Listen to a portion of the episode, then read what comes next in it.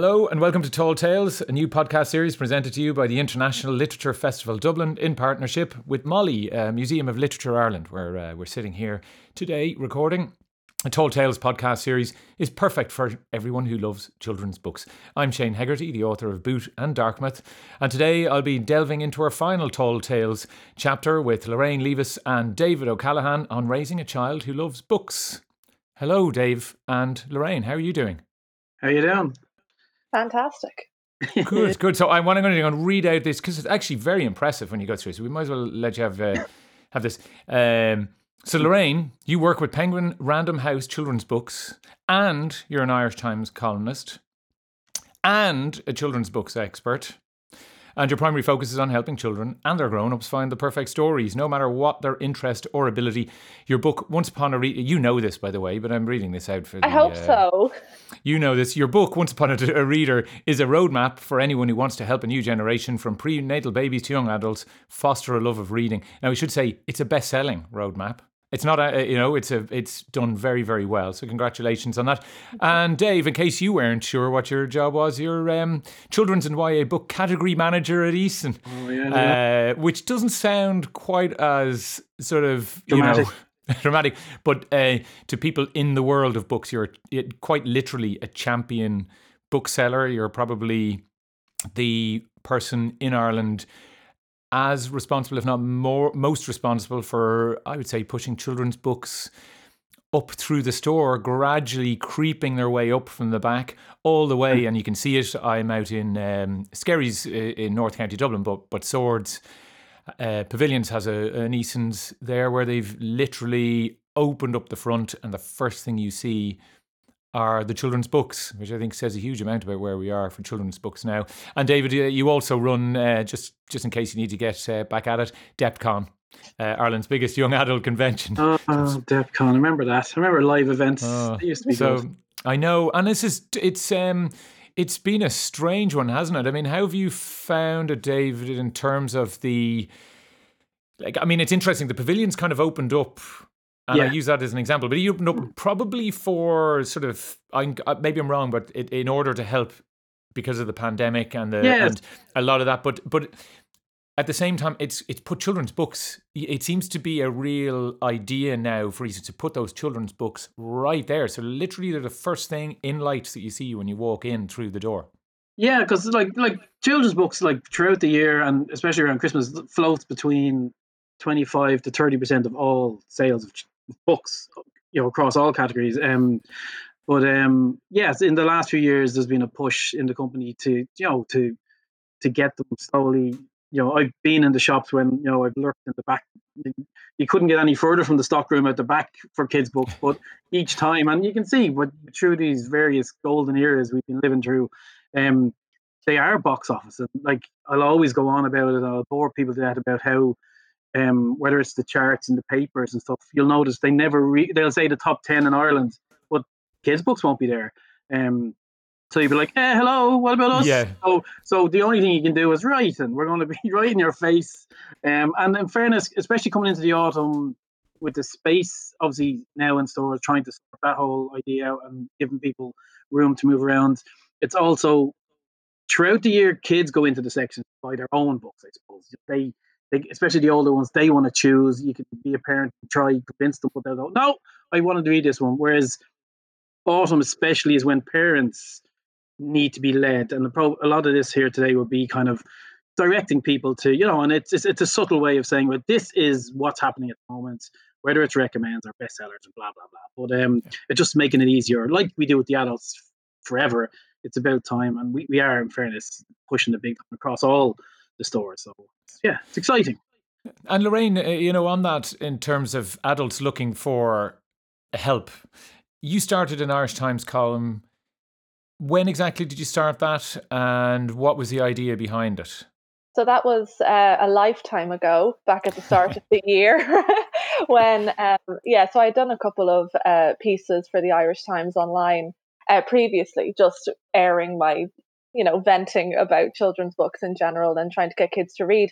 And so I noticed that I because I started my career as a bookseller um, from when I was a teenager, and this is that's where myself and yourself, Shane, met first yep. because I remember you came in to do an event with us in Blackrock, and uh, I used to get the same questions over and over again from parents, from you know, from teeny tiny kids up to teen YA age of you know what she should be reading when they should be reading certain things and what should i be looking out for and so i realized that you know these are obviously things that people are feeling constantly so why not just put it in one place where I could answer that question, have sort of my definitive opinion on it, and at the same time recommend books that would, uh, you know, especially mid-list or older books that would fit the bill that maybe don't get the uh, the attention and love they deserve. Uh, by the yeah. media. Obviously, we're getting new books constantly, so that's where that came about. And and is that the, what do you find that people's main uh, problem is when they're coming? And again, I suppose we're talking pre- uh, predominantly about the adults who are buying the books for the kids. What is the thing that they face when they walk in and they, and they see the books in front of them that they just find? Is it the choice that's overwhelming? Is it is it the the is it the fact that sometimes they feel that they have to veer towards the same books that we already know and which are in those charts every week and aren't aware of what else there is? Yeah, exactly. It's the vastness of it. Whenever you go into a bookshop and you're either, you know, you've got the table where you can see all of the covers and everything, but other than that, it's just shelves of spines. And that's incredibly overwhelming. And if you consider you know, as Dave was saying, children's books over the year, we've been pushing our way to the forefront because, you know, in generations past, there wasn't as much emphasis on different stages of reading. It was more school focused, and then there was kids' books, and then there was grown up books. And so there's more focus now on going from your picture books to your early readers to your, you know, middle grade into teen YA. And so there are more stages, which means more choices, which means more confusion. And so that was the main problem that people had is that they knew that they wanted the best for the people that they were buying the books for, the kids, but they just didn't know where to start. And do you find that parents will often buy based on what they think the kid wants compared to when a kid comes in and picks up a book what they actually want to read. Yeah, they always have the best of intentions. They want to spend their money on something that is going to be helpful in the most amount of ways. And whenever you have a perception, as a lot of adults do, that books need to have some sort of added intellectual value, that's all well and good, except then you're pushing into school book territory. And most of the time, what kids want in their books is entertainment. They want, you know, escapism. They want to be taken away from school and their everyday lives. And mm. so focusing on what they want to read should be more important than maybe, you know, the vocabulary they might take out of it anyway. Yeah. And uh, Dave, what do you find again, you know, from a bookseller point of view, what do you see the difference being between adults when they're picking children's books and children when they stand in front of those shelves? Um, well, there's a few. The kind of the two differences you kind of see is one is the the parent who will unleash their children into the kids section and say, "Get in there, grab a few books, come back to me in four hours." And we'll buy them books for you, you know, which is, and it's great because the kids they know what they want and they'll want and they will literally they don't need guidance in the in the section. They're taking out the spine, and this is where it all comes down to. If you've got a crap cover, you better do something about something because kids will go, that's rubbish. Um, so that's one end. Then you've got, um, it's probably you could argue it's either the gifting kind of side where a parent is trying to buy a present. And I suppose the big thing for me over the last few years, especially the last three or four years, is I suppose the category of uh, inverted commas gift book. And so, what is a gift book? It can be everything from a reference book to a beautiful, I suppose, Irelandopedia or um, a lot of these books are what I'd call education by stealth. So they're beautiful books and beautifully designed. Um, a parent feels good about giving them to a child because they look amazing.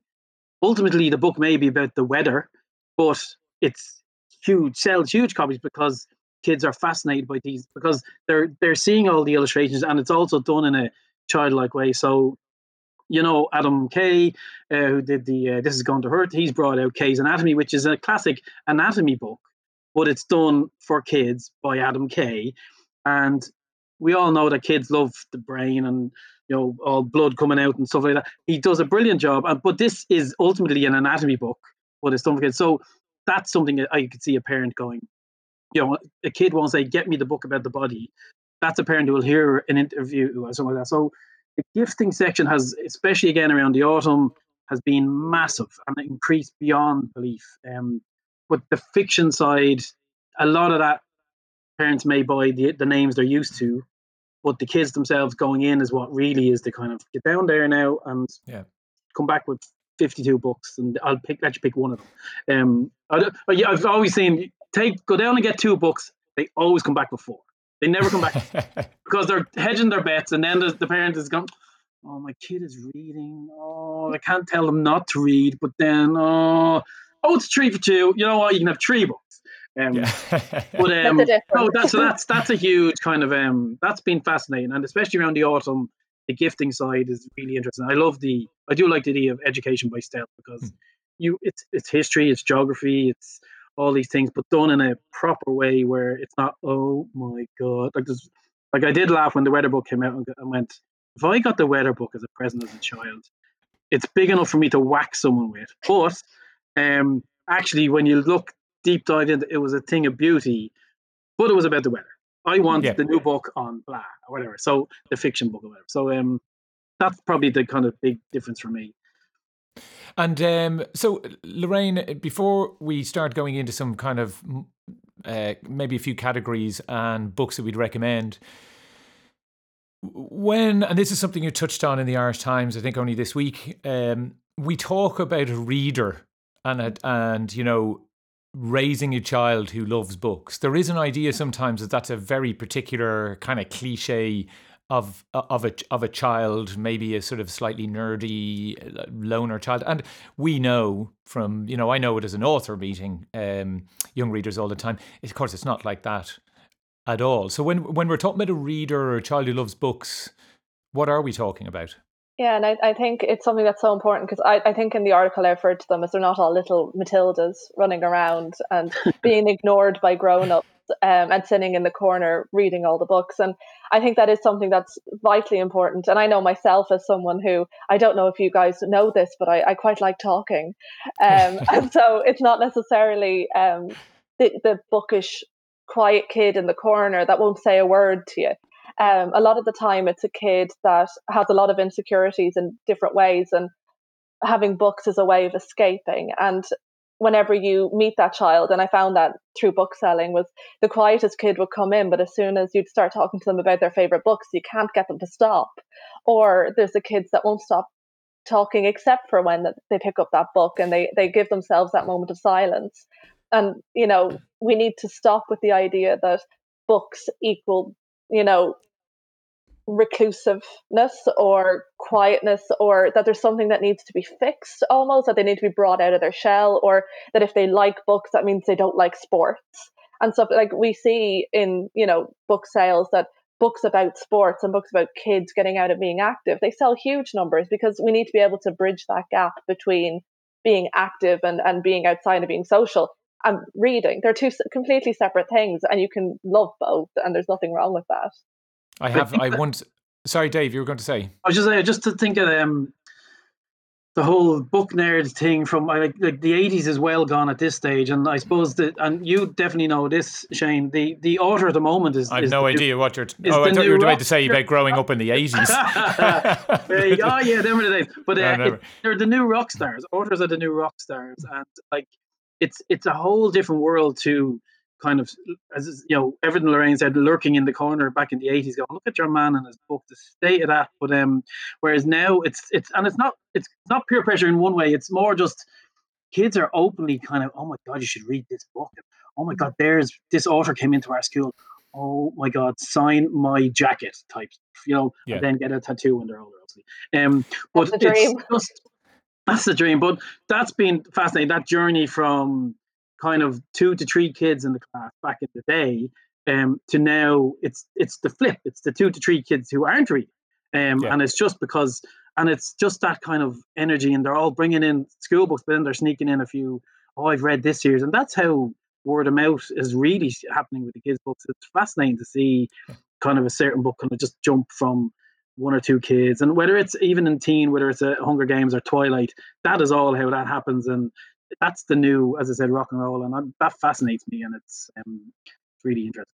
Yeah, I've uh, I've a my rule when it comes to signing. So you go to books uh, or to, to schools and libraries, and obviously the kids want things signed. And if they don't have a book, they just want anything signed. And my rule is I won't sign school uniforms or clothes, which they will often say because I know what the parents are are how they're going to react when they get home. And I won't sign foreheads.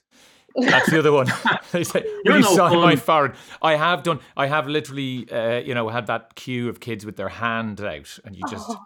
signing hands. Um, and uh, is, the, no is the forehead thing because you have to write it backwards? Is that why? I, so they can see it in the mirror. I think there's just a point at which you don't want them to look like just they've I don't know, you know, like they've fallen into a bag of sharpies or something like that, or you've, or worse, that I've thrown them into a bag of sharpies. Um, so look, you know, so w- the first time. Obviously, there are lots of different categories we could go through. There's lots of different age ranges, but a lot of parents most parents start their kids' reading journey by reading along with them. And I know as a parent what it's like to have those books where you go, brilliant, let's read that one tonight. And then there are occasionally those you go, oh, that one again. Um, and the and the kid, you know, and, and and we get the same thing, you know, in the way that that kids love films and they'll watch The Greatest Showman forty seven times in a row or Trolls or whatever. Obviously, they will they love books and they will read the same books over and over and over again. And sometimes as a parent, you have to read that book over and over and over again with them. So maybe starting with Lorraine, what great read along books do you recommend? Yeah, so it depends on on I find the time of the day because obviously when it comes to bedtime, you're hoping for something that maybe will wind down a little bit. You don't want them jumping all over the place. My go-to one uh, was always Little Red Riding Hood by Lucy Rowland, which is just a gorgeous retelling of Little Red Riding Hood about a little girl who wants to change the story. And I think it's absolutely beautiful because at the end, obviously the wolf being the big bad um, ends up being defeated at the end. But it, in this picture book, they realize that he actually just doesn't want to be left on his own at the end. And he goes off on an adventure to go change all of the other fairy tales so that everyone gets the best sort of ending. It's absolutely lovely. I love that one basically anything by Rachel Bright and Jim Field, like oh, all yeah. the uh, the Lion Inside, the Koala Who Could, anything that has a bit of a, a moral, but not in a sort of you know garish way, but that can also make you tear up on a bad day. Like I would often be found in the picture book section tidying it, just sort of looking a little bit sad because I kept stopping to read them and then making myself upset because they were so cute. Um, so that's it's usually like it's like poor. Um, I know Sam McBratney only passed away there recently, but uh, guess how much I love you. Hmm. Can't read it anymore. I just can't. And I know there's another one. He literally just released a new one. Yeah, um, my friend. Yeah, and oh, I can't, but they're just gorgeous. And Dave, what do you recommend? Um, well, of the, the current crop, I suppose the one that kind of sticks out for me this year, especially, is um, Polly Dunbar and Eoin McLaughlin reached one called While We Can't Hug, which is speaking of standing in a corner and globing out the window as people pass you by. Um, it's basically hedgehog and tortoise who just can't can't hug. So they to invent ways of kind of whether it's dancing or smiling or writing letters to her, and it's it's it's just it's a beautiful thing, and that's the only way to describe it. And it's just a really subtle way, and it's not for the it's for probably at this time parents trying to explain the whole not being able to hug your grandparents type thing, or when you're in school, because obviously they, they um so that as, at this moment in time to me is just you know some you know there's plenty of books out there that have been released and you can say that what a, that's pandemic publishing I suppose you'd call it. Like, but this just talk about timing. It was this was coming anyway, and I was like, Oh, oh, my god! Um, oh, so that was a book. That's interesting. That book was already. They had on one before, just called The Hug, and this one is hmm. While We Can't Hug. Oh, so wow. it just, um, it, it, but it was in the works. Weirdly enough, um, the other one, I suppose, it's a series that I'm I'm obsessed with purely because, um, watching my my mother trying to read it to my nieces is again, and it, this is where is the Wonky Donkey Dinky Donkey Grinny Granny Donkey series, which is coming because of all the alliteration and the just the constant chaos. Um, and it's like the, the infamous YouTube video that got book out of retirement, I suppose, from a million years ago. Um, it's impossible for a parent to read that book without losing it or the child losing it. So probably not the one you should be reading when they're going to bed. but maybe maybe post dinner or something is. But that so Wonky Donkey is obviously the first one. Granny or Dinky Donkey was the second one, and this year is um the Grinny Granny Donkey. So even that I'm struggling, but uh, I, I just love them. I think they're gorgeous. And, and, and you can get now you can get um the Wonky Donkey with a teddy, can't you? And he's like all of the different ailments that the donkey missing his has. ear, his leg, and his leg. Leg. Yes. Oh, it's amazing. And there's a dinky donk. There's a dinky donkey this year, which is the cute little. Uh, stop! Just too much. That's an amazing. It is an amazing story. I mean, the actual story of the story being revitalized yeah. because it was it was out of print. It was well. If, should we say stuff out of? Let's just say there was a publisher who let the rights go, and and then it just went bananas in pajamas, and we reverted back to what we'd say the original publisher back in the day, and they were like, "What? What's happening now?" And then, and then it just became so. I'd say, yo, it's one of those kind of. There's many of those stories in publishing, but you're heading on. Oh man, but it had been sitting for years with not a single sale, and just yeah. why would you? So it was only in print in Australia, wasn't it? Yeah, it was. Um, but yeah, it, that's so they're, they're probably kind of easy easy wins and just beautiful books. And then one just kind of I just absolutely adore is the Julian series. So Julian at the wedding is the is the new one, but Julian is a mermaid um, about a, a young kid, a gender questioning child, and his his granny who just lets him embrace the world. And Jessica Love's they're just absolutely astonishing illustrations and beautiful, and it just it's yeah, you just have to see them. So the new one, it's at a wedding, and again a new friend, and just it's all that kind of we're all in this together type stuff, and just just for something slightly different to the rest. But um, like picture books, yeah. The problem is there's so many, but there's just some standout ones in there, classics, and, and a few of them are obviously new ones coming out. And that and that's the thing that we have to recognize with kids is just how much the pictures matter and.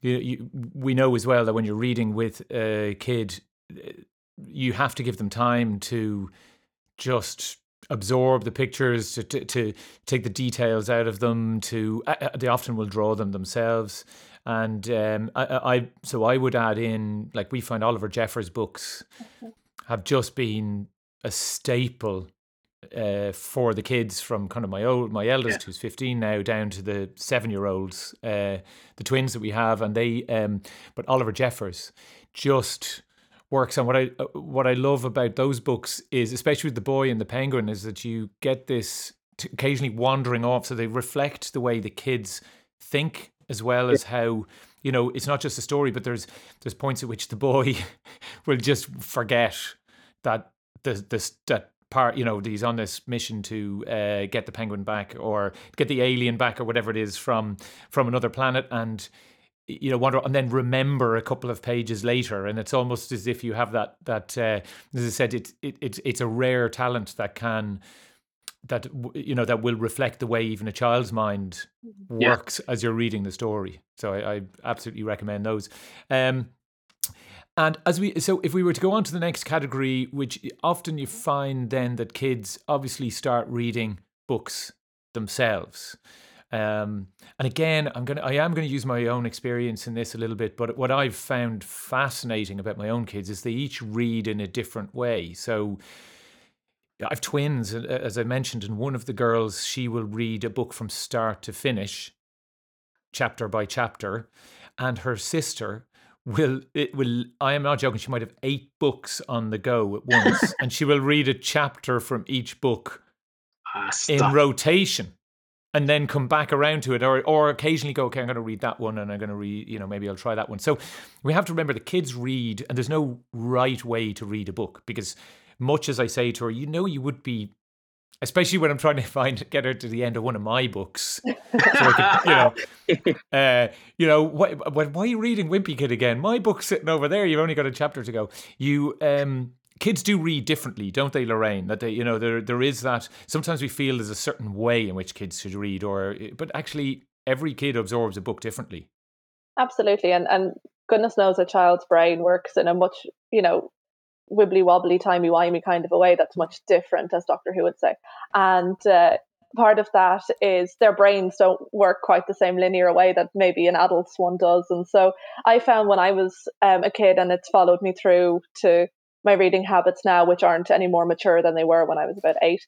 But you would have a different book depending on what kind of a mood you were in or what time of the day it was. So like I'd have my nighttime book, but then if I just want to pick up something in the middle of the day for a bit, I'll read something else. And you know, your your capacity to withhold different plot lines and different stories and all that kind of stuff. Like if you consider the kind of programs they watch on Netflix and how you can pop in and out of so many different programs, you know, their capacity for retaining information is huge. And so why shouldn't that be reflected in books then as well? And of course there are going to be kids that will pick up a book that they have to finish it, start and finish it within one sitting, or they can come back to it a year later and start again. But there is no right way of doing it because there's no right way to take in entertainment because everybody is different and we should hold them books and reading to the same standards we hold to any other form of entertainment or any other hobby. And so what do you recommend for newly independent readers? Oh, there's so many. And it's a brilliant thing because I know, of course, you know yourself with Boot, which is, you know, that half illustrated, slightly younger fiction. There's, it's, it's a really interesting and growing area of publishing where there's this great collaborations going on between authors and illustrators for the newly independent reader. Like the great ones to go with are obviously Rabbit and Bear, Julian Gough so, and Jim Field. yeah, I was uh, absolutely going to say the same thing. The, yeah, and, yeah, and also I think I think they're great read along books as well. Yeah. I should say I think they're brilliant ones to read with uh, with your kids. Oh yeah, and I remember when the first one came out, and it was a big thing that we were pushing and trying to explain that there's a whole plot point about the rabbit eating his own poop. Yeah. And I once had a grandmother return the book because she had gotten to that point with her grandchild and thought it was ludicrous and returned it. so needless to say, having told that story to many other parents and children, we sold loads of them because kids want. They want that's the, what they find funny. Their humor yeah. isn't supposed to be the same as their grandparents' humor. It's meant to be what is engaging them in a book so that they pick that up instead of doing something else. And yeah, the illustrations. By, I'm just going to keep talking about Jim Field for like the whole podcast. Oh, yeah. but uh, then Julian just has this amazing, amazing sense of humor that's just fantastic. And then, of course, there's uh, the Princess in Black is one of my go-to ones as well. That's Shannon Hale. And uh, it's basically, you know, what if you were a princess but also an undercover superhero? And it's fully illustrated. And what I like about it is it it allows you know may like you, the girl reader that maybe is expected to only love princess stuff to maybe say you know what? You can be a princess but also a superhero but also a lot of the monsters and the villains are fluffy and pink and bright colors. And so it's like you can have everything and boys picking up a book about a superhero it can also be about princesses. You know why can't they can have everything and, and it's such a vital stage for them to know that books are for them and that books can be whatever they want to be and it can you know give them so many new ideas Oh, that's fascinating. I've got a girl uh, who will absolutely love that. I mean, I think all my girls would love that, but I can think of one in particular who would uh, who would jump at that straight away. And then, Dave, what would you recommend for newly independent? Um, my my obsession for the last probably two and a half years has been Isadora Moon, um, especially oh, yeah. for girls. Basically, it's totally twisting the whole it's okay to like dark and fluffy yeah and that's similar to princess in black and um so we've coined the phrase um, emo, which is young emo, um, because like she's, as I said, she's half fairy, half vampire. You have Amelia Fang, who is half vampire, half witch. Um, there's illustrations throughout, throughout, and um, it is. I can picture these kids, you know, listening to My Chemical Romance, you know, six year olds, seven year olds, and going, yeah. And and it's it, I, it's, I love it. Nightmare Before Christmas. It's this kind of a, and it's just something d- different, but it's also again about being an individual, and you don't have to.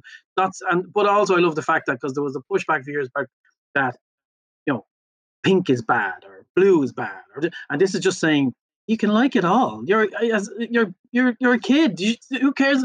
Mix it together. You might get purple. God knows what you'll get, but it doesn't matter. Um, but um, so uh, absolutely adore Isadora Moon. Obviously, um, so she's a new one out, and Amelia Fang, and then also like Lorraine's right. The kind of it was as a, a retailer, you look at certain categories. So, um, eight plus to middle, you know, middle grade box office just can't stop, you know, books flying out the door, picture books around certain times, gift books, teenage books.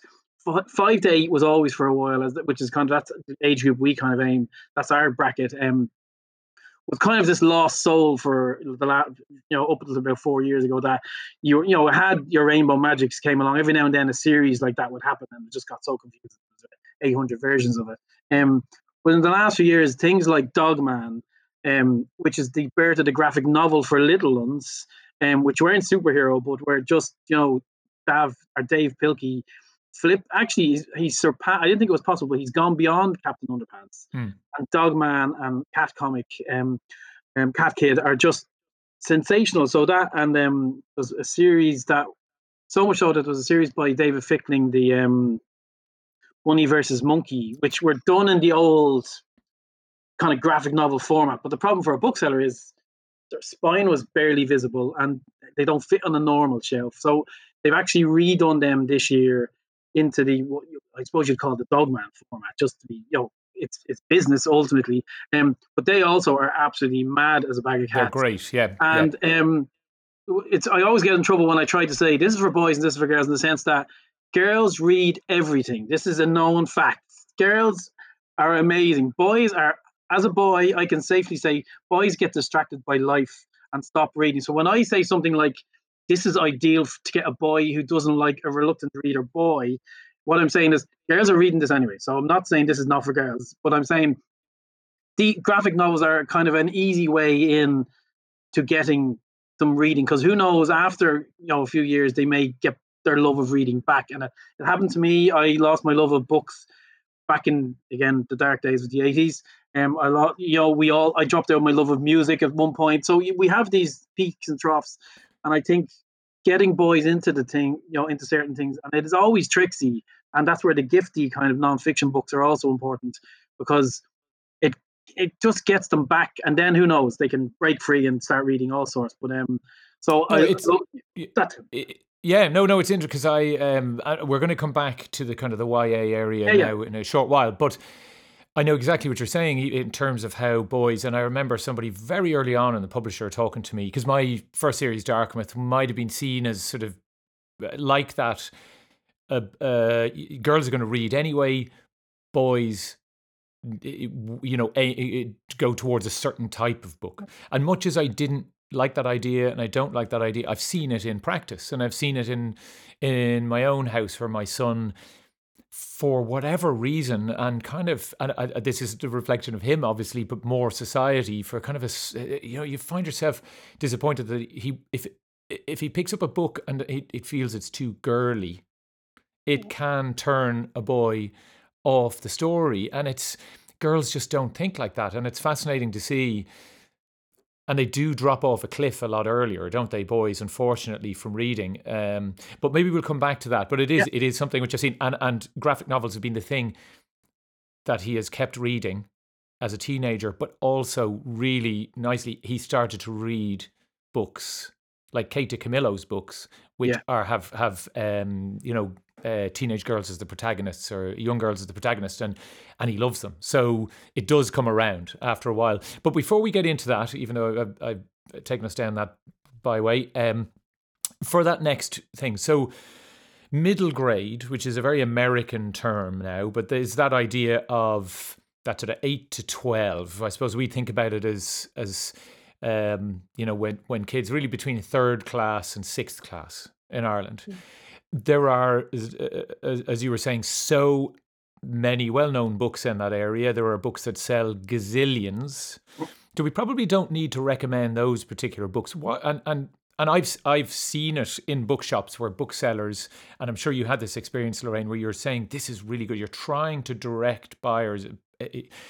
I've I've li- I literally saw it in in Dubray in Blackrock where um uh, a woman said I need to buy a book for my nephew.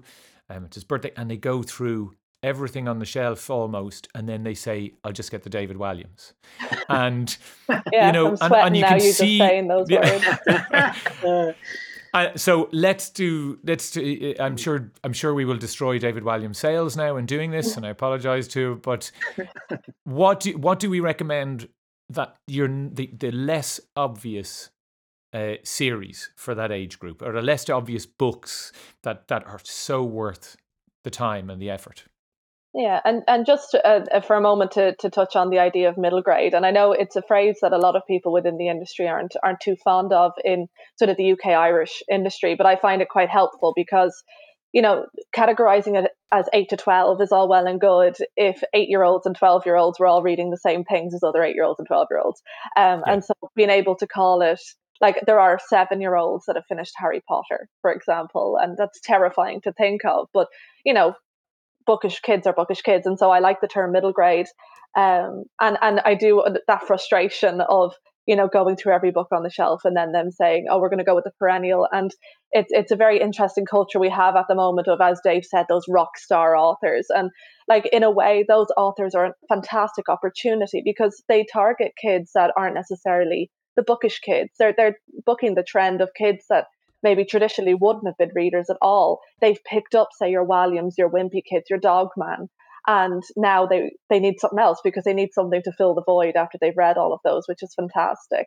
Um, the likes of like I love Kid Normal. Kid Normal was my oh, big yeah. thing when I was a bookseller. The uh, Greg James, Greg James and Chris Smith, um, or backwards and forwards. Yeah, uh, those are fantastic superhero books.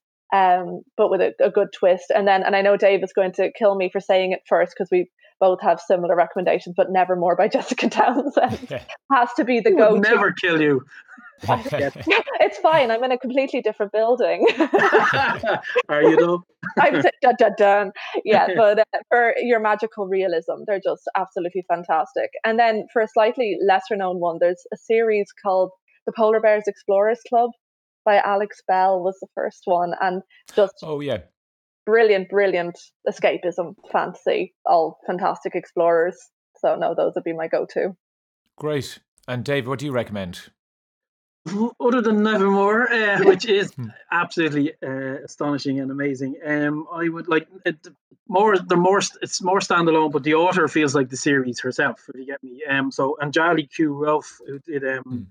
Boy at the Back of the Class, there's a new one, Night Bus Hero, but it's written from the perspective of the bully. Um, and there's you know and um, homelessness is involved, but it's just done in an absolutely again astonishing way, and it's just because as you say, there's different like eight to twelve is such a vast number of eight. So there's there's eight year olds who read a very certain way, and then there's the other eight year olds who will read. And this is that kind of it's not higher end, that's the wrong word, but um, it's just a beautifully written book, and um, I think any of her books actually uh, are amazing. And then there's a new one coming from uh, Joseph Coelho called um, again fitting into the young emo because there I go again is Zombierella, which is fairy tales gone bad. So it's basically you know uh, Cinderella as a zombie.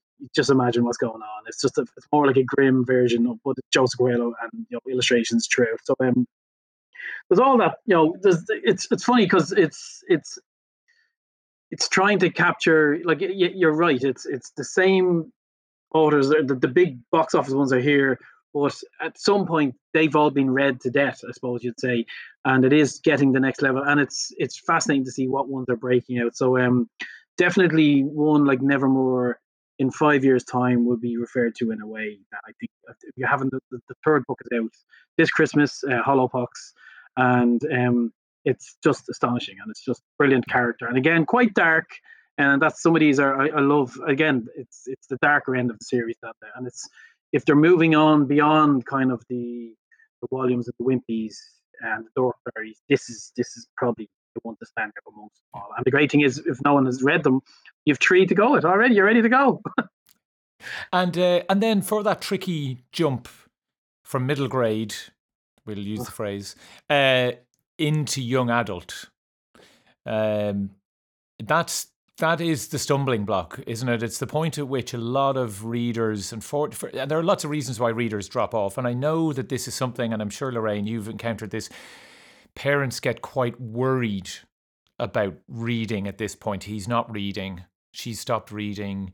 I wish I could get her to kind of pick up. And and sometimes, and I've been guilty of it. You begin to maybe slightly force feed books because you you you worry about it and it's it, it, there are reasons. I mean, school becomes a factor, time becomes a factor, uh, social life becomes a factor, sport becomes a factor. There's so many different reasons why kids don't read at that age. But are there? What would you recommend, Lorraine, to keep just to keep that ember, the embers going in a situation perhaps where parents feel that that it's becoming a, a bit more difficult for them to find the right thing.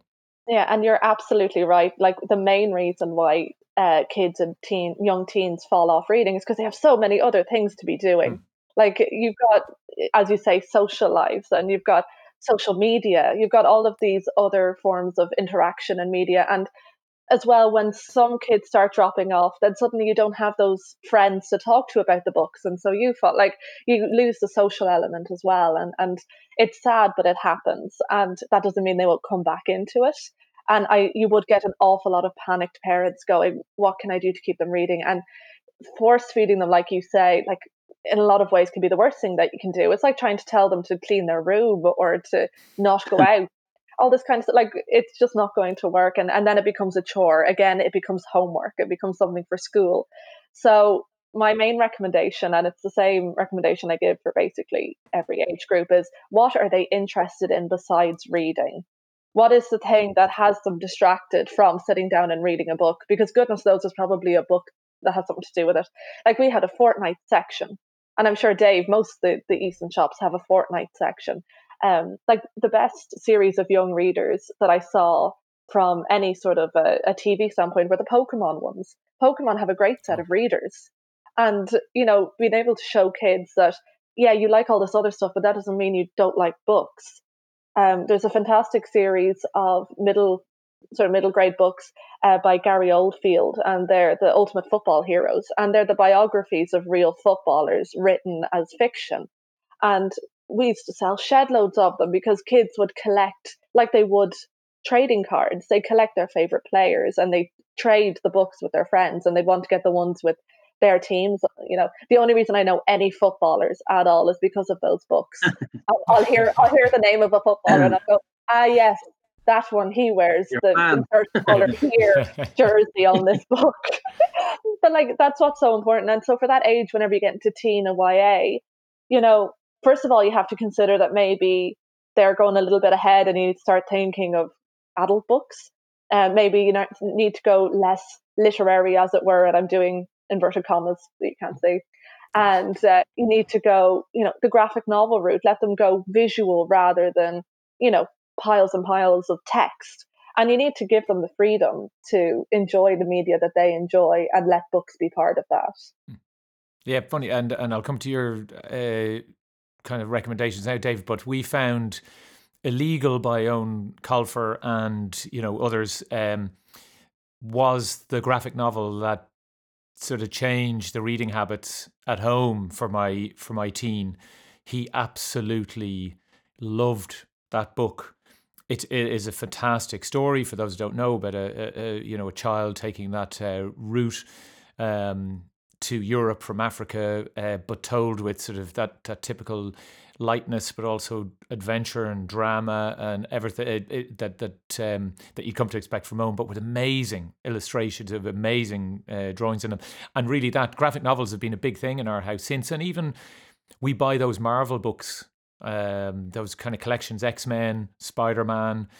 Batman. And the great thing is I read those too because that's what I that's what I was reading 30 35 years ago. Mm-hmm. So uh, they've really been and and I think they they they I suppose they cross over between that um, film that love of film and TV the kids have and and the love of print you know the two things come together in a in a strange kind of way so uh, David what do you recommend yeah, it it like, because it's it's fascinating because it has changed over the years, and it's um, it's it's yeah. How do you capture? And I think that the, the description of what a book is and what like you know, char- like even for young people, character books on character, whether it was Peppa or Miley Cyrus autobiography. You, the days of being a snob about books, like if it's as far as I'm concerned, if it's a book and they're reading it, they're reading a book. That it doesn't matter whether it's you know cornflakes box, the book they're reading. So um, um, which will be a great seller, I'm sure not. Um, but um, so yeah, I think you've just, you, in fairness, you've you've hit everything I was going to say in the sense that um, Sorry. no, no, uh, Bodie is because no, that's good because it's true. Like what what are they into is key because you know a, a book about Blackpink the band and they don't like reading. Well, you know what? You give them a book about that, they'll read it while listening to the music. So um, I just wanted to be cool there for a minute. I was just throwing it out. Cool. I watched the documentary yesterday. Sorry. And um, but no, it's it's no. Find out what you're into. Whether it's Pokemon and whether it's superheroes, graphic novels, um, you know, making a big leap. You know, the the teen or the middle grade to YA and teen is always slightly tricksy. Um, like, but there's no problem with jumping. Like you, you'll notice Stephen King has had a revival, and I think that huge part is because teenagers. Um, unless some phenomenon comes out, like uh, again, Hunger Games, Divergent, Twilight, one of these things that everybody bails in, you'll find that Stephen King has never lost it.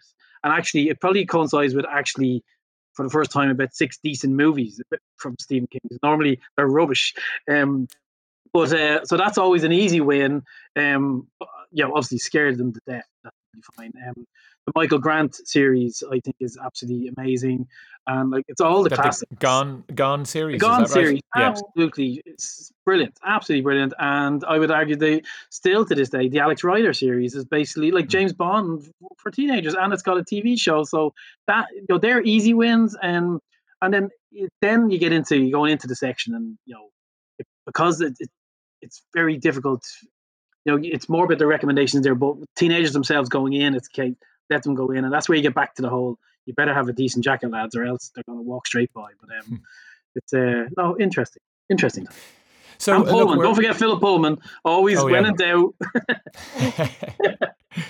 so uh, we've we're kind of running out of time now. So I'm going to ask you just very quickly for a tip for because that term reluctant reader is one that we hear about all the time, and I hear it. And and what's what's the nicest thing as a as a writer is when a parent or uh, especially says to you, "My son didn't read books," or "My daughter was a reluctant reader," and then discovered your story and now has read them all or started reading other things. So there are always those books that will change something.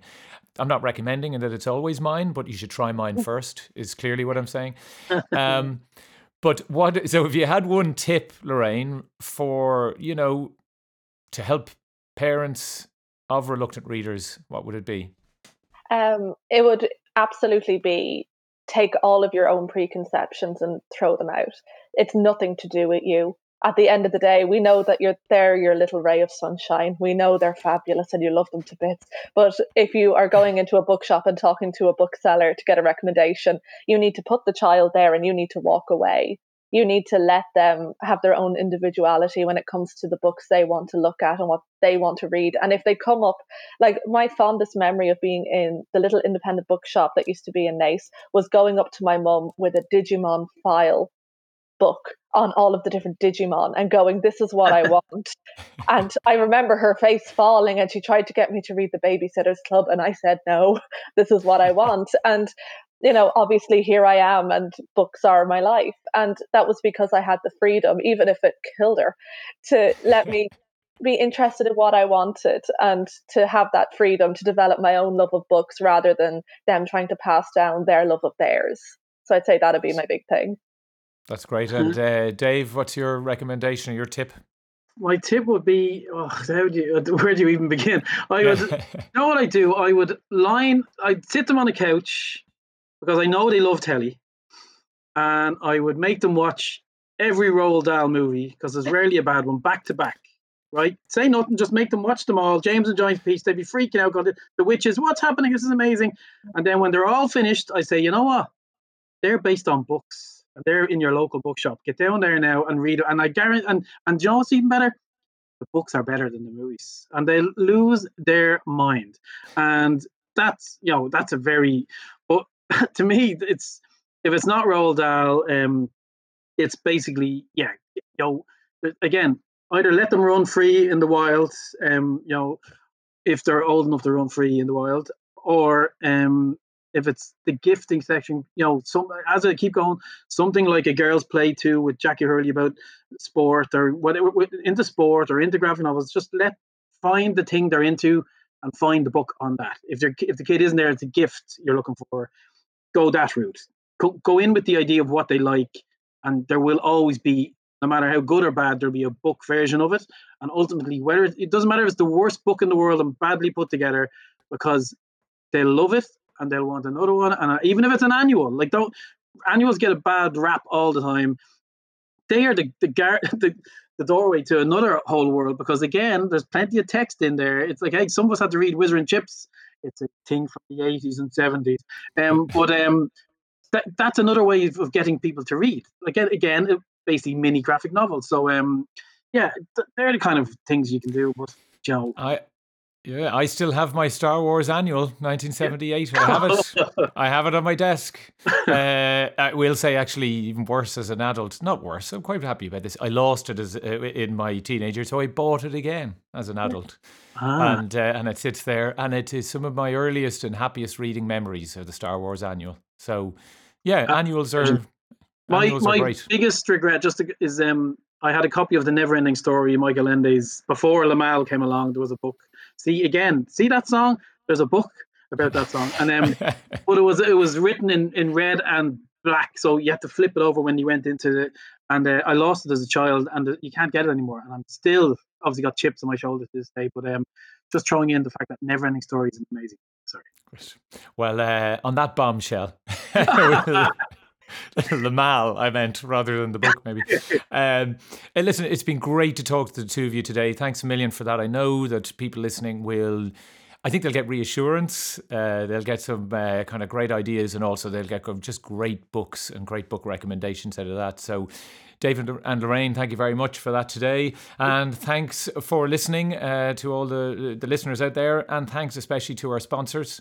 Uh, the International Literature Festival Dublin is an initiative of Dublin City Council, kindly supported by the Arts Council.